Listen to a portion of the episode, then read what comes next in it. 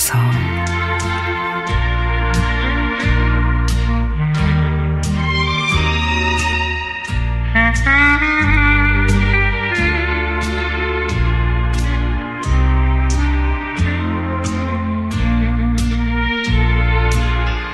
오랜만에 친구를 만나러 약속 장소에 갔습니다.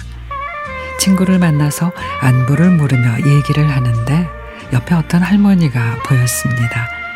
할머니는 고급 승용차에 앉아있는 젊은 남자에게로 가서 길을 물으려는데 그 남자분은 모르는 척하고 휴대폰만 보더라고요. 할머니는 그 옆에 앉은 젊은 여자분에게 내가 여기 가야 되는데 어디로 가면 될까요? 하는데 그 여자분도 못 들은 척 역시 휴대폰만 보고 있었습니다. 그때 친구가 다가가서 어디까지 가시는데요? 하니 할머니는 그제서야 활짝 웃으면서 여기가 너무도 복잡한데 나 지금 제대로 온 게 맞는지 모르겠어요.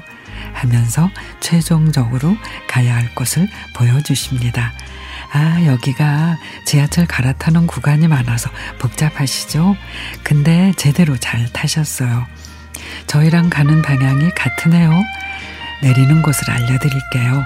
하고 같이 지하철을 탔습니다. 어릴 적에 저는 할머니 할아버지랑 시골에서 같이 살아 그런지 이렇게 길 가다가 노인들이 보이시면 다 내 할머니 할아버지 같은데 요즘에 핵가족화가 되고 할머니 할아버지랑 같이 안 사는 경우가 많으니 뭐 그럴 수도 있겠다는 생각이 들면서도 한편으로는 조금 안타까운 마음이 들었습니다.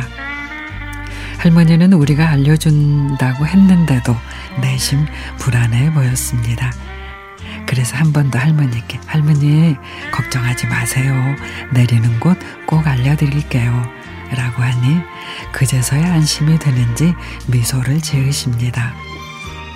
할머님이 내리는 곳까지 알려드리고 또 할머님이 내리는 걸 보고 나니까 우리도 안심이 됐습니다.